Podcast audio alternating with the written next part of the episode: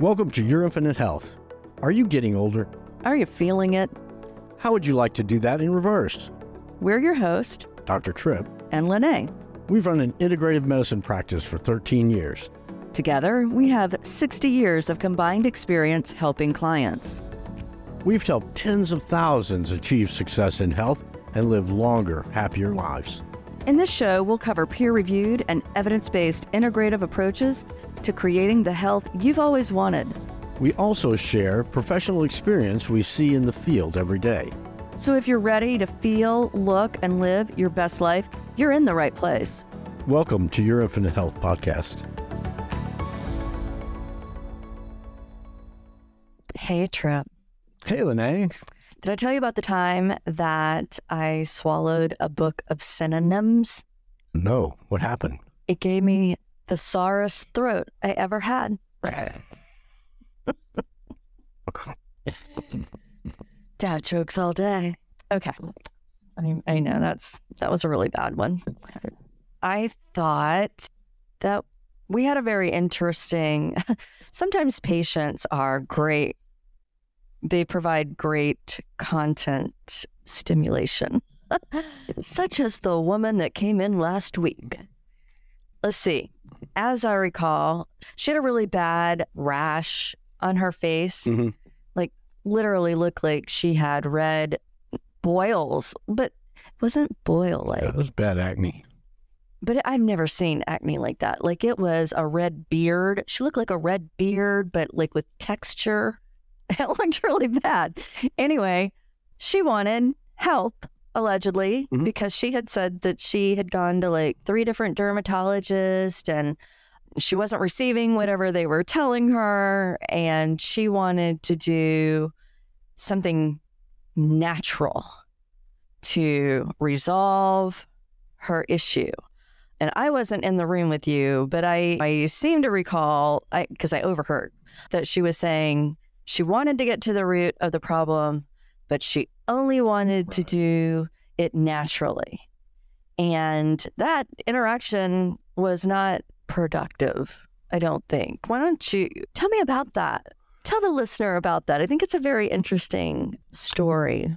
Yeah, so I think, I mean, valid concern. I think she had seen a number of dermatologists and she had acne that had gotten worse. And actually, with her last dermatologist, the dermatologist gave her a, a, uh treatment that typically blocks the effect of testosterone in women who are having kind of androgen skin changes. And this can happen in like polycystic ovarian syndrome and where a little bit too much testosterone gets produced and that testosterone then goes on to cause oily skin and then the oily skin is predisposed to develop acne and that. And so she just gave her the treatment with the without verifying whether that was the clinical syndrome or not. And in fact the rash got a lot worse after receiving that Why do you think that is? well, spironolactone, uh, on a molecular basis, as a is chemically similar, looks chemically similar to testosterone, and so what it does has a tendency to block the androgen receptor. And in her case, I'm not sure exactly what happened.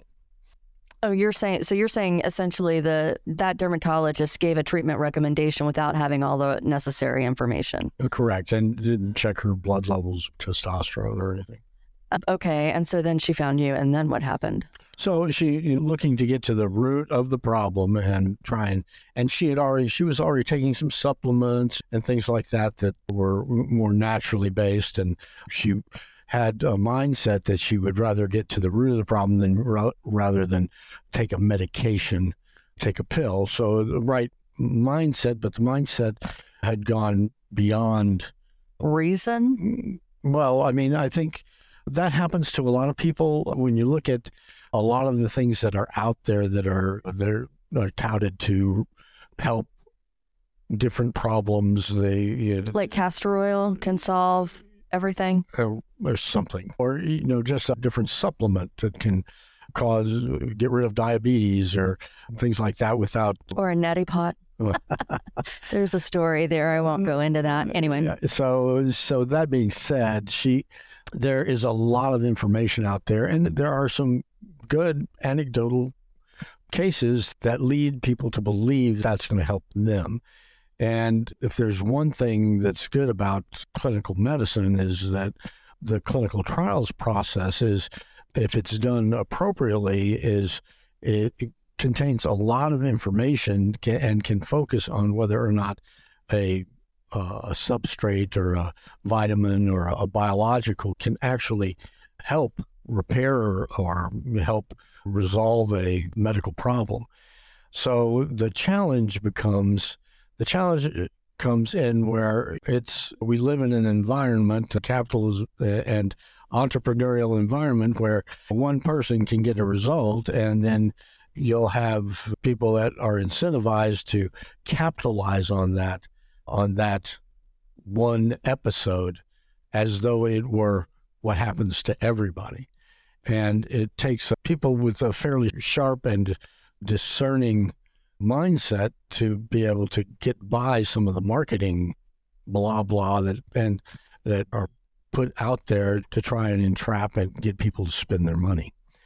So very often patients will come in and ask me, well, should I use this? Should I use that? I've seen this and that and the other. And I'll say, well, maybe you should take this into, maybe you should think about this a little bit. And, you know, I'll be happy to look into it a little bit for you and see if there's any validity to, to what, you know, the information that you're presenting to me. And I remember a really good one, a really good case is a young fellow that worked out twice a day. He was coming in for for the optimization process and was doing quite well. And he came in, it was about six months after he'd become a patient. And he said, Oh, doc, I've got this new stuff that's, that's going to make me lean out. It's going to make me do this. It's going to make me do that and all this stuff. And no one, and I think the bodybuilding environment is very prone to having everybody believe that they can look like the champion just by taking this additional supplement and using it all the time. Well, it turns out this fella said, well, you know, all these guys are using it. It's a rage now. It's just come out, blah, blah, blah, blah, blah. said, okay, well, why don't you, why don't you just let me look into it before you start using it? I'd hate for you to get into something that might potentially be cause you problems and it was like supposed to be a natural supplement or something. Natural, a food it was a food based product apparently. So I, I started looking into I you know went to the, the research and and basically got shifted to the, a history of the drug development. It was a, a, it was actually developed as a drug that didn't pass the FDA trials because it killed too many rats, caused them to have cancer, all sorts of stuff, right? And so I, I found all this information, all this bad information. What happened is this guy had bought it and is using it as a food supplement. Okay, so so thereby it doesn't have to be approved by the FDA and this and that and the other. And and you can say, well, this one guy got all these fantastic results, you're going to get them too. And so two weeks later, when he came back for his visit, he came back and I said, well, let's just call him John. John, I really uh, going to tell you, I found all this. I told him all the stuff that I found. And I said, I really don't think you should be investing in this. And the stuff wasn't cheap. I think you'd be better off letting me do the optimization process. Let's talk about your nutrition to help you get a little bit better definition, this and that and the other. And, and effectively, we were able to do that without him doing those supplements. But it was even funnier, though. I, I think a few, it was a, a month or two later that a couple of months later he was doing well and had not used the stuff and and so I said John what'd you, what'd you ever do with that stuff and he says oh I sold it to a buddy oh my god so he had actually sold it to a buddy who'd gone. He's, I, I talked to him here recently. It's been a couple of years since uh, he's been a patient, but he says this stuff is still selling like crazy, and God knows what we're going to see. Well, people don't die. Yeah. Like, well, you said all those rats died, so and all the rats died. Well, saccharin is the same thing. Saccharin, they did that trial where they killed all the rats and all that stuff, but they basically did gavage on them. They just stuffed them full of saccharin, and they they had a lot of complications. And and so that's why I got a bad reputation for a while, but it's never been proven to cause cancer in humans. Well, I mean, how many humans are sucking down? What's the pink thing? Right, but how much? How much of that stuff would you have to oh, if they, take? They did that in the rats, to it, yeah, it would be tons. Yeah, so I think some of those, some of that information is I don't know. I feel like sometimes you're not being told the whole story. Anyway, so that particular chica, the most of the time. all right. Uh, you know what? What what does getting to the root of the problem mean? So for her, I think she was looking for a, and she had, I think she already had a naturopath working with her, kind of a naturopathic way to address herbs and and maybe a little bit more. The real challenge there, though, is using herbs and spices and whatnot. And I, I have a little bit of a negative attitude about it because the clinical trial work on that stuff is not good. And Well, but simply- isn't but that would be because there's no financial reward, right? Isn't that how clinical trials work? Like there's not good studies on things because pharma who has the money isn't going to get the payoff. Well, I mean, if they're putting together a proprietary combination of herbs, they can still make money off of that. I mean, that's what everybody in the food industry. Okay, hold on. Let's go back though, because the question was, what does getting to the root of the issue mean? Like when somebody says she that, was wanting to change her nutritional. She was wanting to change nutrition and the things that we do in the four pillars and the mind body. And I think one of the her reception of the mind body thing was not, as I recall, and uh, as we were discussing the successful health image and doing the the mind body component of the course and creating an image of success so that she would have a metric of her outcome to be able to assess whether she was getting better or worse. I mean, she obviously knew she was worse after taking the spironolactone, but at the same time, I mean, sometimes as we try to attain optimum health, you have to take those steps and you have to be able to assess whether or not it's really getting you in your mindset closer to where you want to go or not. And I, I don't think she had, uh, even in the explanation of that, I don't think she was all that receptive. So I think part of those, the things that we use as, as the well, and that mind body component, that's like the most natural thing we have. right, So, right, and it is, and we know by tons of research that that our health is created by our thought processes because of the stress responses or the relaxation responses that we have based on based on how we're thinking.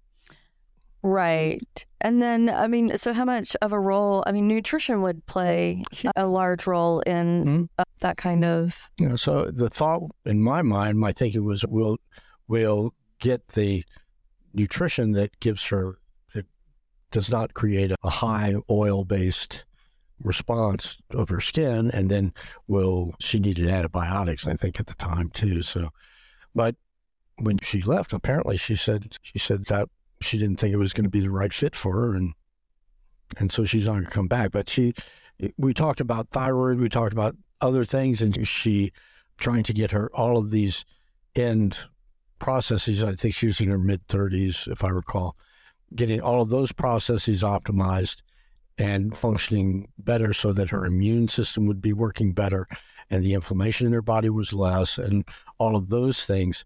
And she was reluctant to even get a little thyroid supplementation because she wanted all Well, and that's Natural. another thing. And I don't know if it was her, but I heard somebody else really. And so it seemed like two people this past week were like, I only want to do things naturally. I don't want to do anything that's not natural.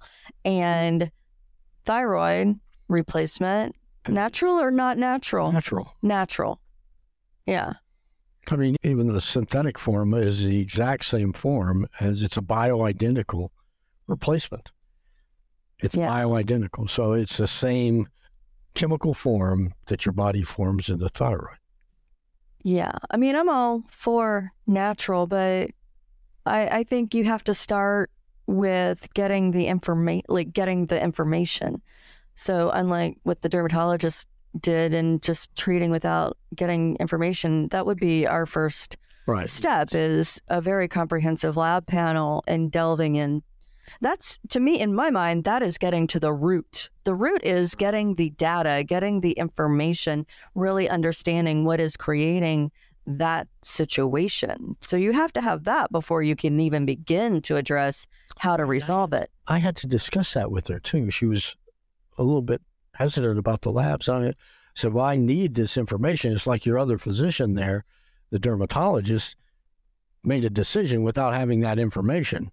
you need the information first to see how the body is working and see what level it's working. And then as soon as you have that all working well, then everything else becomes an add on that you can assess and see if you're making headway or not. Yeah. But she was. Well, and I wanted to talk about that interaction in particular mm-hmm. because I really wanted to kind of get clear on this idea of natural and what that means and what it doesn't mean and how we work with that. So, so natural things, natural occurring things, obviously plants and Because that rash was not natural. So, my bad. was natural. Okay, sorry. Oh, Sorry. it- but this is you're thinking the like I said, the challenge with natural stuff. I mean, all of our medications, many, the vast majority of medications are derived from plants and barks and all sorts of different things. Uh, animals. I mean, we're we derive all of our the pharmaceutical industry derives medications from that, and some are synthetically modified to to enhance the performance, but at the same time, if they're wanting it naturally, a lot of times you can't achieve um, a therapeutic effect, and none, virtually none of the natural pathways have any significant trial work, and so you're left with making a decision in the absence of good data. And so, and for me, I, as long as it's not compromising the outcome of the things I know we have information on, I think that's okay. And I'm happy for people to use what they think is, but if it looks like it's compromising or has the ability to compromise, because uh, I mean, for example, giving an exosome therapy or a stem cell based therapy requires that we're not administering anti inflammatories. Well, curcumin is a great anti inflammatory. So I'll tell my patients before I do a prolotherapy with a stem cell variant that, you know, you shouldn't be using curcumin. Should not be. Should not, because you're shutting down an inflammatory component that helps the response. So we there are things we know, but there the vast majority of the natural plant based things we, we just don't have a lot of and there is more information being generated. There are a few good people out there doing research with it and we're going to have information. It's going to be coming, but if for the vast majority of them we don't and it's just throwing a dart. Throwing a dart in the dark. Cool. Ow! well, thank you for going through that with me because it was a perplexing observation. Yeah. So, anyway, listeners, I hope you found that helpful, insightful, edutainmental. I don't know. And I guess if you have any questions or anything, please feel free to reach out. You can send in a form on the contact form at yourinfinitehealth.com. And until next time, stay healthy. Thanks for subscribing to Your Infinite Health. I'm Dr. Trip. And I'm LeNae. Until next time, feel it, look it, and live it.